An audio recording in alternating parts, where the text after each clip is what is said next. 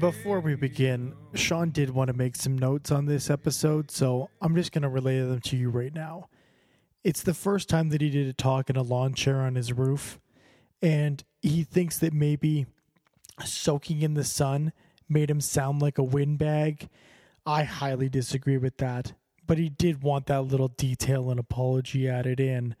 Not to mention, he's been to the cinema since then and was actually delighted by a lot of the previews that he saw. All the movies look very visually pretty dazzling to him. He kind of now wants to take it all back. Let's just add that note. And let's see how you feel about it, because I think the brilliance of this is to find out where the optimism is going forward and where it's not. And I think that's what I've been tackling with for a little bit now. And I think it's interesting that you have one, I guess, source of information in your head, and then you see something else, and then it changes all the time. It is a constant struggle, and it is a constant, I guess, discussion. So let's just get into this. I highly disagree with that. I don't think he sounds negative at all. But if you do, he does want to throw out a little bit of an apology. Let's get into this, though. Cinephiles, audiophiles, ladies and germs, welcome to the Film Cult Podcast. Tonight, he's not only one of the most important cinematographers in the independent filmmaking scene, I personally feel he's one of the most important cinematographers in film. It's Sean Price Williams. Sean, how are things? Great. Beautiful day. Ready to talk. Is this unedited then?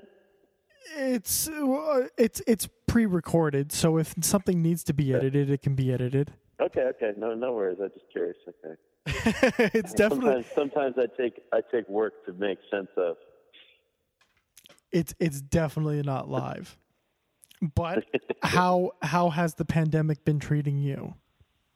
Oh, it was fine. Last year was the first year where I didn't suffer any depression, because I think the whole world kind of caught up to me a little bit, and sort of the existential crises that everybody felt so sort of was like, old news to me. So that was a very, very glib, terrible answer to that question. But really, no, I like right now I'm going through the annual.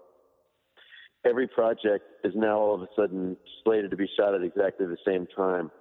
And so things that I've agreed to do over the years now all of a sudden are like, all greenlit for the same exact time. And I've made friends with all these filmmakers, over the process of preparing and talking about these things. And now I have to hurt some people and say no. And it's just awful. And last year it didn't happen.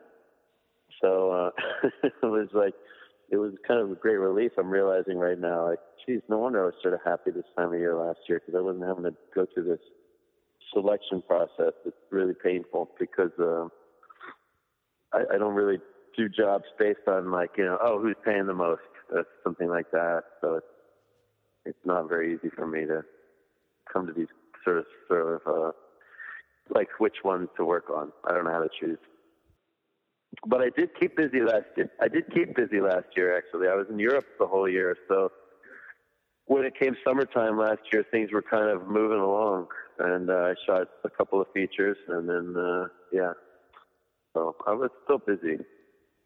Well, now I'm curious, how are you going about choosing who you're going to work with this year? Is it strictly like a kind of a script-based process? Or is it really who you've made the bigger connection with as almost a friendship at this point?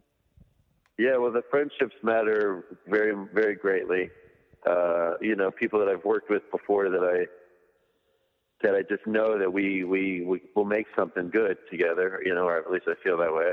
And then there's the people that I've been just excited to work with for the first time. And that can be just as, as enticing, of course. So it's really, it always ends up being just some sort of a gut thing that I don't know. Yeah, there's not a real logic to the choice, because I'm actually, and the thing is that all these projects right now are ones that I'm excited about. I kind of wish that they would have been happening over the last couple of years, and not just all at once. And then on top of that, I've gotten, like, just this past week, a couple more. I'm not bragging. I hope I don't sound like I'm bragging. Not at all. Because they're all, you know, they're all kind of oddball projects and sort of, you know, curiosities and things like that. There's no sort of like, I don't really think about like career progress when I make these choices either, or something like that. Because I'm not really on a ladder toward, I don't know, like bigger and more, you know, bombastic productions and stuff like that. That's not, you know, that's not really my trajectory. Also, I'm trying to make my own movie, but the more I work on other people's movies, the less that, you know, that gets traction. Less traction that gets. I will say one that I'm excited that you're attached to. I'm now curious, are you still attached to it? Is Zeros and Ones with Abel Ferrara? Yeah. How is? Yeah, that's done. It's completely done. That's finished. Yeah, well, you know, it's completely done the day before it premieres. That's what Abel does. So, yeah, we had a 2-week shoot, and yet somehow I've flown to Rome 3 times for it. So, you know, It we'll see.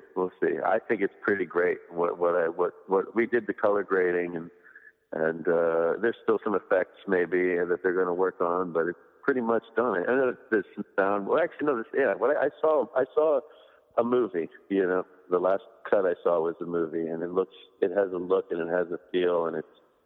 I think it should please Abel heads, and there are Abel heads out there. You're speaking to one of them. Well, me too. Well, I'm curious, how was it working for Abel? Did you find this was a pretty easy collaboration, or was it a little bombastic at times? It was easier than I thought it might be. I've worked for him before on documentary things, and found him to be difficult in those kind of like shootings. He's, you know, pushy and you know, literally pushing me around to get shots, and it's like, well, wait, I already got that shot. Actually, I'm working, you know, and then I'm kind of missing things, and we kind of, and then but then he's always right in the end, and he gets the good, you know, good stuff. But it's sometimes like, and I'm a sensitive guy, and his pushiness used to really, I say every time, I said, I'm never ever working with him again. I'm never working with him again. And then somehow on this last one, I just understood that it's his way of just talking and expressing and getting things done, and also working with an Italian crew, the one that we had, which was very small, and a lot of inexperienced folks on it, which usually I like, but it was driving him crazy, and me, you know, there were a lot of limitations that we normally would try to see as creative, like you know. Possibility, you know, sort of opening some, but the crew is sort of not like that, and so we were just getting a lot of like no's, hard no's, no, you can't do this, and then we go there and we do it anyway. But it was like constantly a fight, more with I guess we had common enemies, Abel and I, so we were on the same side, and Ethan too, the Ethan Hawke, who was in it. Not that it was like.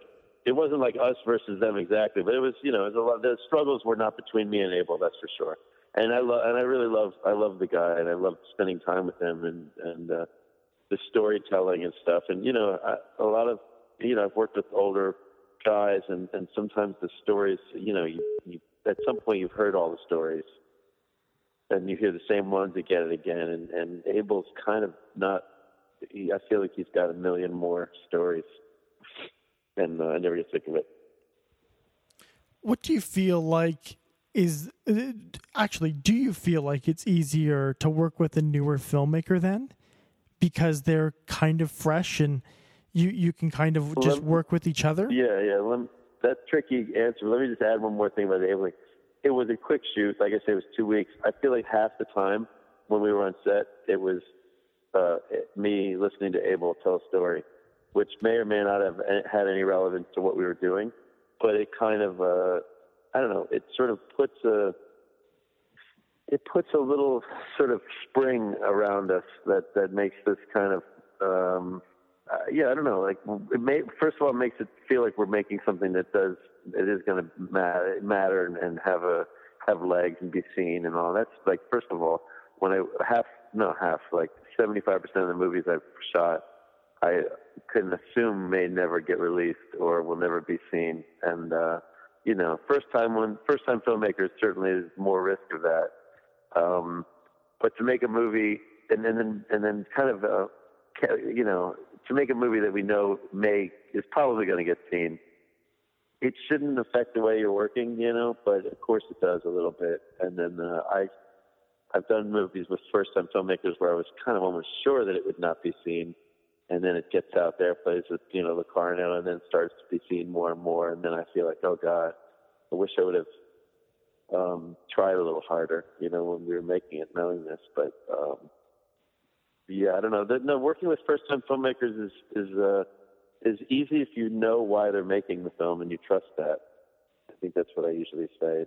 It's if you really trust that they have a good motive making this movie, and then I'm happy to listen to everything that they have, you know, like that they want to do. And be their servant, you know, as best they can, but also to try to like suggest through my, you know, strange experience, you know, because I didn't like do any sort of regular sort of training and have like a regular career that I'm pulling from. So the experience that I, you know, have to offer is kind of maybe unique, and maybe it's, you know, I hope it's the best for the project. That's what I try to like agree. Also, I really want to make sure that I'm the right guy for the project. I've turned down projects that I say like, that's just, I'm not going to do the best job. So yeah. Well, didn't even answer your question at all. Of course, but the point is that a first-time filmmaker who I don't trust, hopefully I've already avoided that project, but if I don't trust them, then it's a really horrible experience, like the worst. But it's really, I feel like I've been pretty lucky and I've had some good choices. Even, and of course, a lot of my favorite films that I've worked on and shot were with first-time filmmakers, and they've not been seen by hardly anybody. I would say a lot of my favorite things I've done, and that's heartbreaking because you know, I'm also sent projects that are fully financed, that are going to be made by people that really aren't doing it for good reasons, and it really breaks my heart when I know there's like young people that are like, you know, soldiers for the good cause and art, real artists that don't get the opportunities because maybe they're not, you know, salesmen first. Well, I want to take you way back now. You got your first camera at age 15. When did you first start realizing that cinematography might be what you wanted to go and pursue? And kind of the lighting and the visual aspect of film. Well, this explains my kind of late blooming, I guess, maybe, because that was never ever the goal. I was always wanting to be the director, and I didn't even really know that cinematographer was a job. I probably until like I don't even want to say, I don't even want to put an age on that. It's so embarrassing. But you see legendary pictures of directors behind the camera, and I think that when you're a kid, at least you think that they're the ones looking through the camera. So that first of all, I had to learn that wasn't true. Then I had to learn that the DOP even often isn't the one operating the camera. So that's like still mind blowing to me. I don't understand that, how a cinematographer is not the operator of the camera, but I know that's normal.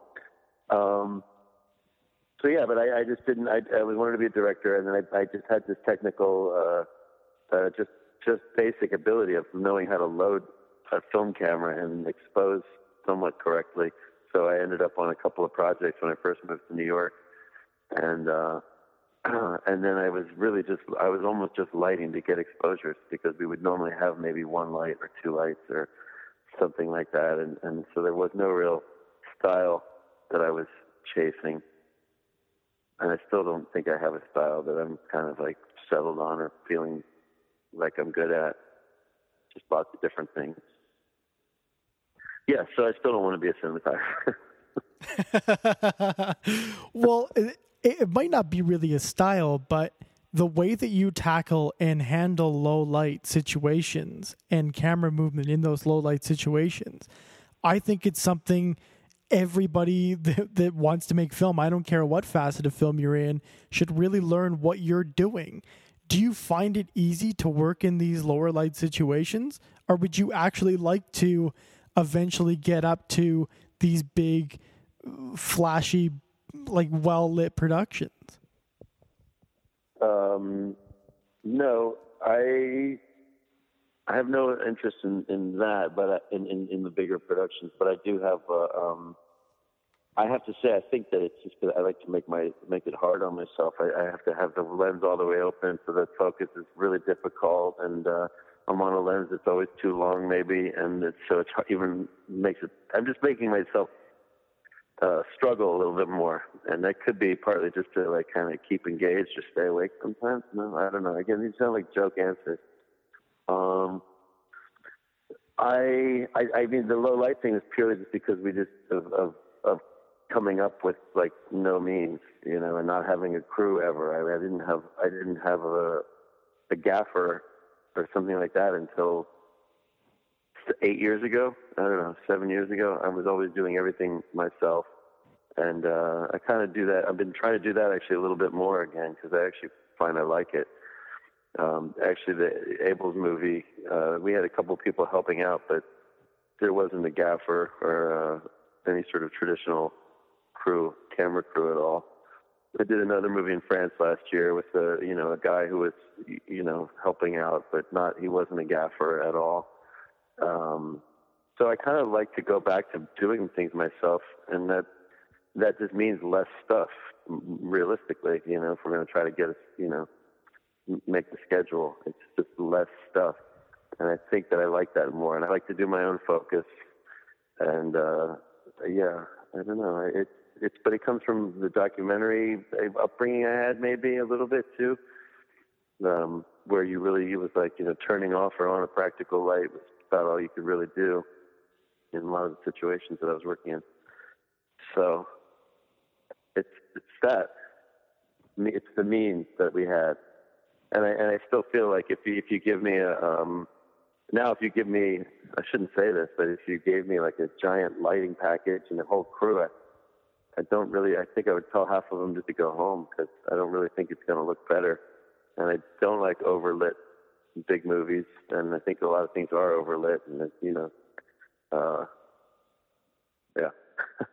But then if you underlight too much, then it can be really flashy and music video-y and stylized, and so it's like kind of, it's got to feel organically. Like the thing with Abel's movie, it's very dark, you'll see, and grainy and everything, and it's very much by choice, though. I mean, he was making me turn lights off, and I would say, yeah, you're right, okay. And then in the grade, we're like, okay, well, this is what we got. Definitely doesn't look like Netflix or anything like that. So we'll see if people, I just feel like, I mean, everyone says this, I'm sure, but everyone says this who also works for Netflix and stuff, which is hypocritical, I think. But, these things all look alike. They don't really have a lot of sort of distinction visually and stuff, a lot of the things that we're seeing nowadays. I don't want to go on any sort of tirade against the company, but because I don't need to, because they're all doing everything for the wrong reason. So just making money and controlling people's taste. Well, I think that's why a lot of people think that you're such an exciting cinematographer, is because you can tell within your cinematography that you don't like the overlit kind of stuff, and that you appreciate dark, and you appreciate going to those levels of film. And I think that that's really understated. But I also still don't know, some things. There's a lot of tricks. I just watched a short film that a friend of mine made, choreographers, and it was just really brilliant and beautiful. And the lighting was like extremely good, and it was like one source usually, and but just perfect. And there's still like there's such control over quality of light, and just lighting a face. I still am always I always get stumped, because I don't want to take it out of the movie. I don't want to take the face out of the movie, but I want to also, you know. So it's got to be feel somewhat organic, but I also want to make people look beautiful, and so I get sort of I sort of struggle with that still. And I know that there's a lot of other cinematographers that have like fast answers for that sort of, you know, situation, and I don't have those because I'm always kind of trying to, like, I don't know, have a different philosophy toward every project. So I just end up having no shorthand answers or solutions for problems. You know, that's one thing. So I'm actually I admire sometimes, you know, the knowledge that these guys have for bigger films, even though I don't really want anything that I make to look like that. Unless I was, yeah. Well, do you find that you're really out there trying to, I guess, find new styles and not even find new styles, just really, I guess, take in what's out there in terms of new cinematography, people coming up in the industry? Do you find yourself out there always trying to find new things? Like find new things for myself or from other people? Well, just for yourself, from other people. Do you still find yourself being influenced by other people? Not by any current, filmmaking entities. I'm really more than ever, sadly, looking back farther and farther, you know, and being inspired by people who are long dead and even musicians sometimes more than filmmakers. And so, yeah, which I hate last week I went to see a few movies at Lincoln Center for the new directors, new films, because to try. I want to like know that in corners of the world there's like, you know, great filmmakers, and actually the films I saw were well made, but I didn't really enjoy them at all. So it's kind of like, you know, I didn't know, I was sort of frustrated with that, but yeah, and like, you know, I'm not looking at peers that inspire me or anything like that. I think that they're, you know, most of them are better technically than me. You know, it's not I think every cinematographer is technically better than me, and but I don't care about what they're doing. I guess that's a pretty brutal thing to say. I have to disagree with that, but. Yeah, please do. Everyone should disagree with that because it's a terrible, you know, sort of hole that I found myself in. But I find when people are saying something, they always like say about a movie, like they'll use the word beautiful. Like people, you know, audiences and regular folks that I talk to about movies, they'll throw the word beautiful out there, and it's like always for the same type of shots. It's like the same aesthetic. It's like, you know. You know, so I'm like, I don't even know what that word means. It's when they say it. Usually they say, oh, it's this Terrence Malick thing, you know, or you know, then this natural, you know, sun setting, you know, flares and, you know, twirling around somebody, you know, dancing or setting off fireworks at dusk or something. I don't know, like what, you know. I don't know if you agree with this, but I've always found it weird that as soon as you put a camera outside, people automatically are like, this is beautiful. Even if it's shot like shit and not lit properly, as soon as a camera goes outside, people gravitate towards it for, honestly, I don't know what reason. And I think that's what's more powerful about your films.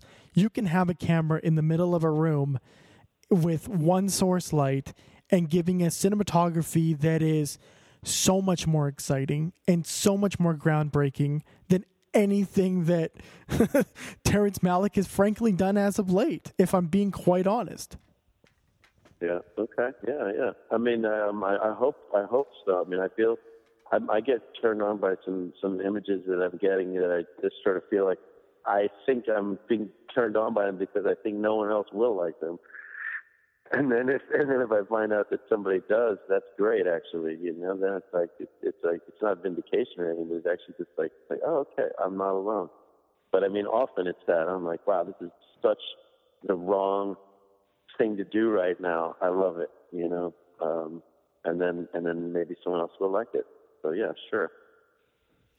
But to do, to go outside and you know, I mean, to be honest, we're shooting in the middle of the day because the schedule has completely fucked us and landed us in this situation. And you know, the sun is blasting and we can't wait. And I don't have the team to put up any sort of diffusion to, you know, cut the sun or a frame is too small so you can see the edge of it. And it's like driving this, you know.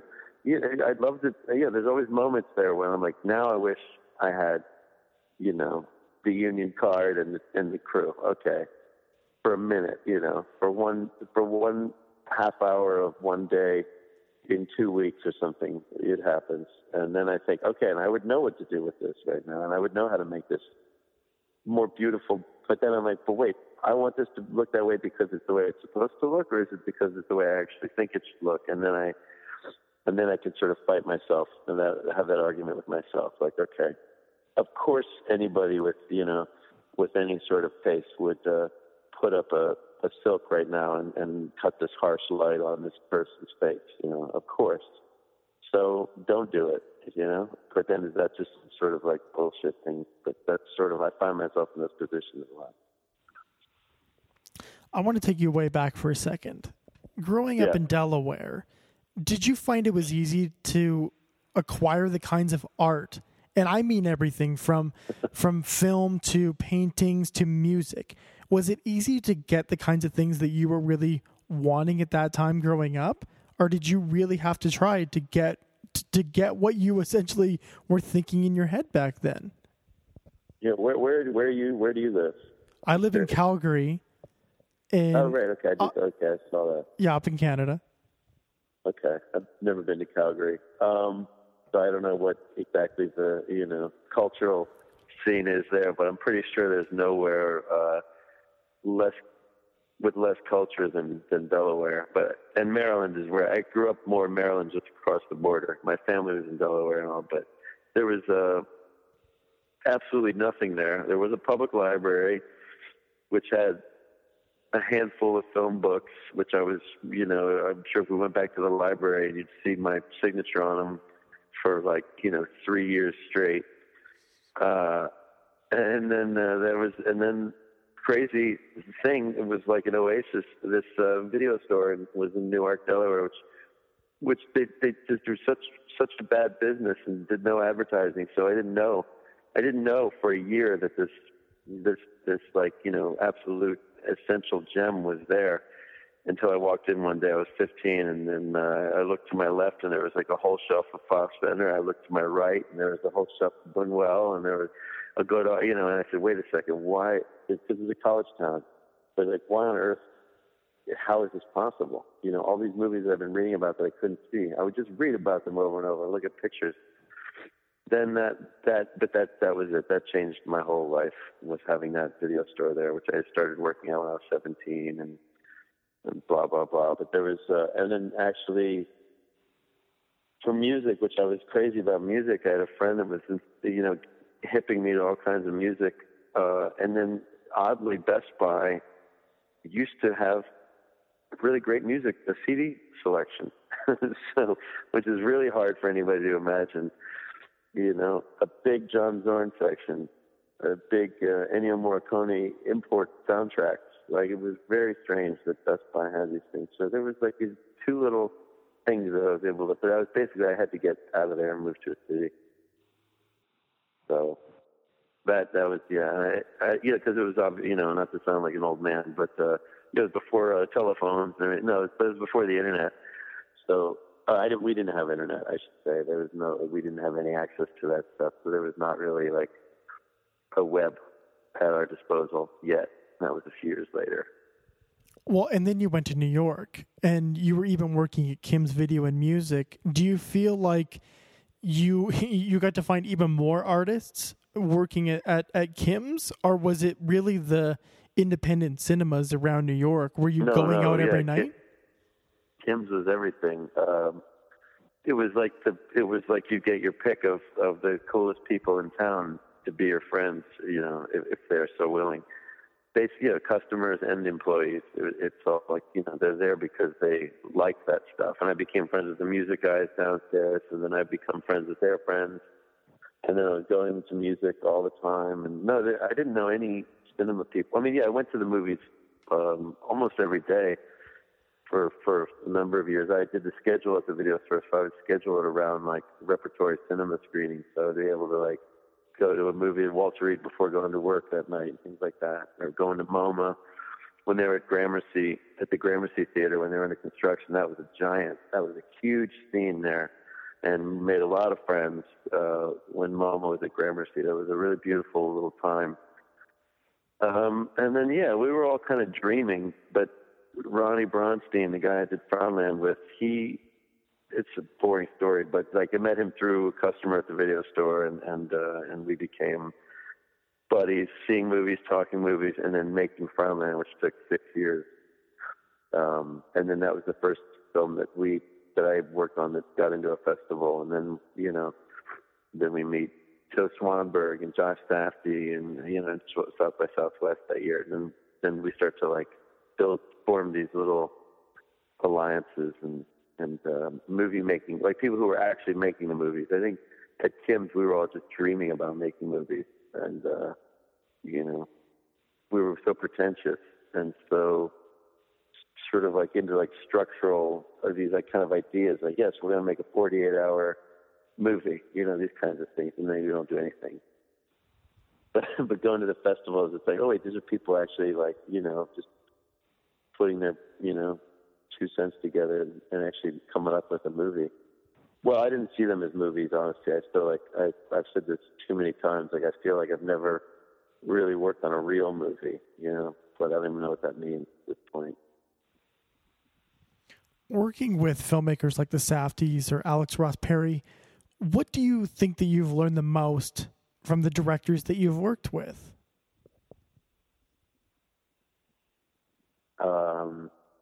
I mean, this is such a huge list of do's and don'ts. I probably because of my mood, I would probably start listing the don'ts, the things I've learned not to do from all those guys more first, which I don't want to do that. But, I mean, it's like, I think Alex is really, he picks great actors and crew that really work together really well. I don't know, his sets are really harmonious, and that's something that I've seen other people really struggle with and it's somehow working on his movies are just a joy. And then sometimes I don't even know what the movie is that we made, you know, like Queen of Earth or something like that. But it was such a pleasure making it for her smell too, you know. It was like, for the most part, that was like, it was the most fun I've ever had getting paid, you know.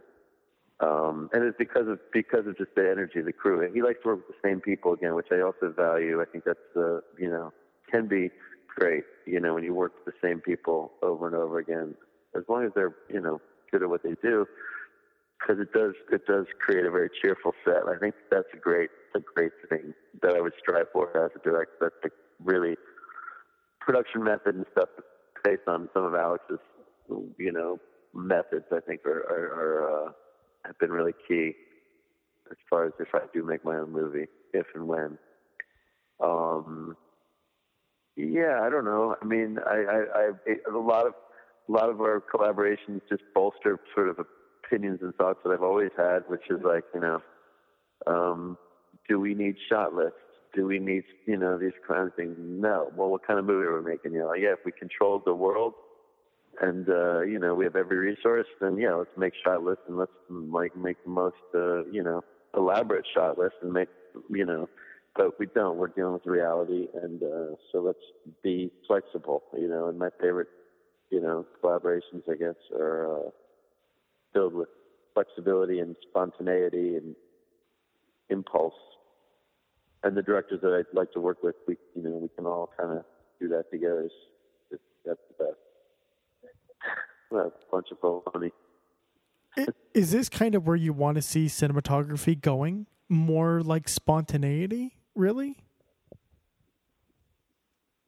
Yeah, because I feel like, you know, I hear stories about cinematographers not being bullies necessarily, but being sort of, yeah, I don't know, picky about I don't know. Again, I don't want to say the names and stuff, but there's movies that are very celebrated right now that are, a real photographic workout, and you can see that, black and white lighting cues and cues for actors where they have to land in the exact, and it's like, well, what? What is this? What is this service? What is this service offering anybody? The audience, the actors. Perfection. It's really something that is fascistic and painful for me to watch, actually. And I think that's something that I think that gets a lot of rewards and awards. Perfection, and I don't see that as a healthy goal at all, ever. It's there's nowhere to go from there. It kills itself, and I think that too many people get excited about that, perfection. And so, certainly, Christopher Doyle is somebody, let's say, who's a great, spontaneous cinematographer. He gives you images and juicy images too that have nothing to do with perfection. It's all energy. It's light. It's just being in the right place. It's making the right decisions, but it's not about painstaking perfection. And maybe he has done that a few times, and probably those are the movies that are his worst. But I don't know. Yeah, I think being able to swing with the, I don't know what the expressions are I'm looking for. I'm bad with that right now, but I think just being a little more open to naturalism, not realism or anything like that, because that's another trap, But I don't know. Yeah, I don't know. I can't answer that question other than I just think that we need to not be worried about perfection so much. That's really it's really DOA. I think that's honestly a perfect answer to the question. Yeah. Trim all that other crap out. Would you say that there was a particular filmmaker or DOP or even a film that you were growing up that really changed everything for you? That once you saw it, everything was, okay, now I need to go down this route. Was it somebody like Godard? Was it anybody like that? Or did you even have that kind of a moment growing up? I could really give long answers to these questions. I'm just trying not to because I can't be that interesting to anybody. But there's the moment when I'm 15 and I have my Hi8 video camera and I'm watching Pierrot le Fou and I'm trying to figure out how come what is in my camera doesn't look like that, and then, and so that's not at all really connected to your answer. That kind of goes back to another part of the storytelling though, but it was completely, everything I was watching seemed technically impossible, to me. And I just didn't really understand. So that's, again, this is something that I'm still kind of, when I say I don't know if I've ever made a real movie. It's still because I see movies like the movies that impressed me and blew me away as a kid. I still see them as completely unattainable and not in my world at all. So I watch movies, the Godard movie. If is my favorite movie, the Lindsay Anderson movie. It's my favorite movie since I was a kid, and it's still my favorite movie. And I watch. And the camera operator on that is Chris Menges, who's my ultimate favorite cinematographer of all time. Still, he's just absolutely, I'm just astonished at his frames always, movies all the way up until very recently that he shot. So 60 years, almost 60 years of stuff he's been shooting. And I think it's all completely untouchable and unattainable, and I'm just always impressed. And I strive, and maybe one frame in my career that touches anything he's done, but I don't see it. It inspires me, but I don't see it as connected. I don't know, but yeah, Chris Menges, he's the man. But Godard is. Godard is a superstar for me also. So. Yeah, and for his photography, because, you know, even if it's not him behind the camera, he's got so many ideas with the different films of how he wants them shot and lighting, and it's really, you can't, there's not one Godard look or anything like that, too. It's pretty, and still now, I mean, he is absolutely, like, whatever his next movie is going to be, it's going to be the best movie that year. And that's just a natural fact. Well, that's kind of why I brought up Godard, because it really has been decades upon decades upon decades of uncompromising vision. He is a filmmaker that he's not going to bow down to anybody. He's going to do the vision for that particular film every single time. And it seems like how you approach cinematography every single time. So there's a lot of... I wish people would genuinely talk about him more courageously and not feel like, you know, oh, yeah, well, Godard, you know, like, oh, you know, what a bunch of hot air. You know, even talking about Godard, even saying the name with, you know, an attempted French accent, it kind of already gets eyes rolling, and it's not, he's really not, I feel like he's not appreciated in a real good way. I mean, he's academically respected or something like that, but the films are very beautiful, moving, deep, rich, and totally uncompromising. That's right, you said it. I mean, he's really just like, and that's like, why isn't that more of an inspiration to people? You know, why is it that people are more interested in you know, getting a job with a big studio and just compromising, you know, and being compromised by, you know, the nature of what they're, of this kind of like scale of project that they want to do. And why is that, you know, always this sort of American goal for filmmakers? Whereas as soon as they make an indie hit, they want to like start messing around with, like, you know, the big boys and making these compromises. You know, it's, I don't know. It's like, you know, some people should, sure, you know, some people can, and some people are good with a big budget, but not everybody should aim for that anyway. Well, I think that's really what's endearing about your top 1,000 films list. You have a lot of filmmakers on there that are uncompromising, and they are filmmakers that truly have visions. Is this kind of what you look for when you're throwing something on that top 1,000 list of yours? Yeah, definitely. And the list has definitely changed from what you've seen. There's a drastically new draft from last year that, you know, there's a lot of changes. A lot of sort of like standards have been taken off, because I actually just can't stand them anymore.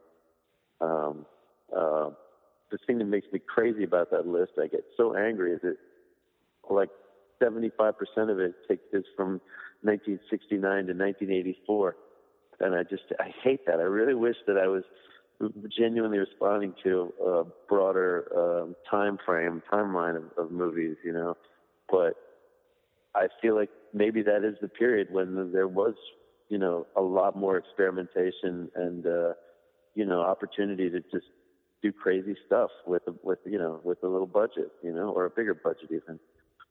So, you know, and there's a lot of filmmakers on that list that didn't ever make another movie, too. There's people that just, like, they had their one chance. Some crazy person gave them money, and then that's it. You know, I don't know.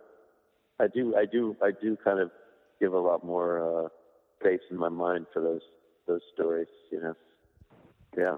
Well, in starting that in 2005, are you, I guess, a little bit giddy to see things like Letterboxd come full circle now, and everybody is kind of doing what you started almost 2 decades ago at this point? Yeah, kind of. I'm not cynical about it at all, because, I mean, it absolutely is like, I mean, I know some, like, you know, younger cinephiles, and they're talking about movies that I just can't even believe. Like, they're teaching me about movies, you know, obscure Japanese and Brazilian movies. And a lot of it is because of Letterboxd and this kind of, like, sharing of these lists and stuff. I think it's kind of great because it's, you know, it's taking away the pantheon. Let's say it's expanding the pantheon, or it's like, you know, I was looking at a book. I was at a hotel the other week, and I was looking at a film book from 1962, and you know, it was about international cinema, 1962, and you know exactly which movies they, you know, it's like the same old boomer, you know, cinema classics, and I just feel like those movies now on that those lists that we grew up as the staples, now those movies aren't staples anymore, and I think that's good. I don't think that you know, young film enthusiasts need to see Battleship Potemkin from beginning to end, you know, or any Eisenstein movie from beginning to end. You know, there's a whole list of Brazilian movies from the 60s and 70s now that these kids are like, you know, going after that. I think are going to teach them a whole new language, you know, which is cool. Very, very excited about that. But yeah, I think that, yeah, that's what the hope that the internet should have been, you know, providing. I don't want to, you know, and while it's on one hand making everybody watch the same three things on Netflix that week, it's also like for the hungry ones, they're getting lists and they're getting like access to things that are going to change the way movies look, I think, hopefully. Well, finally, Sean, what can we expect from you coming up? Well, you know, my contribution as director of one of these movies that's uncompromising, but actually, I think to me, it seems like it's a very commercial film, the one that I want to make, but it's a good script by Nick Pinkerton. But, you know, I got to get the players, I got to get the people that are going to be in the same attitude, the same, you know, kind of spirit to be in it, and it's very written. It's very texty and very. There's a lot of dialogue and monologues and things like that. So it's not necessarily lyrical photography that maybe I would automatically think I should be doing or something like that. Maybe, and also I don't even know if I'm shooting it myself. So that's the. I probably will, just because, you know, again, if I can't understand being a cinematographer without looking through the camera. I don't know how to be a director without looking through the camera. So, yeah, but that's it. So, yeah, it's my turn to put my money where my mouth is and to see if I can make a good movie. And if I do a bad job, then I'll be a lot more humble to work with for other directors. I'm very excited for this. I think anything that you're going to come up with directing-wise is going to be... It's going to be fantastic. It's fun. You know, I we get back to the cinemas. You know, I was the opening weekend in New York when the cinemas reopened, and I'm like, you know, I saw a terrible movie, and I was furious, and I was like, I don't understand, like, why? You know, this is like all about getting people back out. Like, let's make like exciting, like parties. These movies should be parties. You know, yeah, they could be about death, they can be about politics, they can be about anything, but they have to feel like you're there, like at an event, and I feel like there's been such a kind of lack of that, and so this is a very fun, very relevant party of a movie. And then, you know, yeah. Do you think now, being through this pandemic and people realizing what is actually going to be coming up on the big screens as they open up, that the film industry is going to maybe learn a little bit from the mistakes that they've been making, maybe the last 40 years? I think it's become immediately clear that they've learned zero, and they will just not. And we have to give up on Hollywood learning anything. They don't even know how to make their money back. They just throw money at every problem. The whole way they're dealing with, you know, the COVID scenarios and sets and stuff is just throwing more money, adding people to the crew. I mean, it's like they're so that I I really think that the best thing that could come from all this is if Hollywood just dried up and, like, you know, and their seeds went somewhere else, you know, mostly to the ocean. And we could start something completely new, because their methods suck. And I don't support any element of how they're like handling this, and the stuff that they're putting out right now is crap. I'm so happy to, and, you know, and I'm probably being very general when I say Hollywood and everything, because, you know, it's probably some element of Hollywood that's getting Cronenberg his, you know, budget to make this next movie that he's shooting, which I'm super excited about, you know. I think that Leos Carax is going to come out with a movie this year that's going to be probably, you know, sort of awful and extremely exciting and amazing, you know. But that's because he's also uncompromising and great. So I don't know. There's it's not coming from Hollywood. Whatever. There's no lessons learned there. They're still gonna make all the same mistakes. Sean, I love ending on a down note, and I think that's a brilliant down note. Yeah, you know what? I'll never get a job again, but that's fine. Oh, that is so not true. I firmly believe you are one of the most important cinematographers working today, and it means so much for me that you would come on this show. Anything that you ever want to promote, whenever you have that film done, anything you ever want to talk about, you're always welcome back. You were a friend of the show. It's a complete honor to have you on. Thank you so much. Thank you. Thank you for listening. Ladies and gentlemen, that was Sean Price Williams. If you don't know his work, just IMDb that man and just start watching his absolutely brilliant cinematography. He is one of the most important guys out there. And I think if you don't know who he is, you need to take a moment and really go study his cinematography. If you do know who he is, you already know what I'm talking about. And I really can't wait for Zeros and Ones from him and Abel. This is gonna be one of the top films of the year. But again, thank you for listening. It's been a pleasure. This concludes our broadcast day.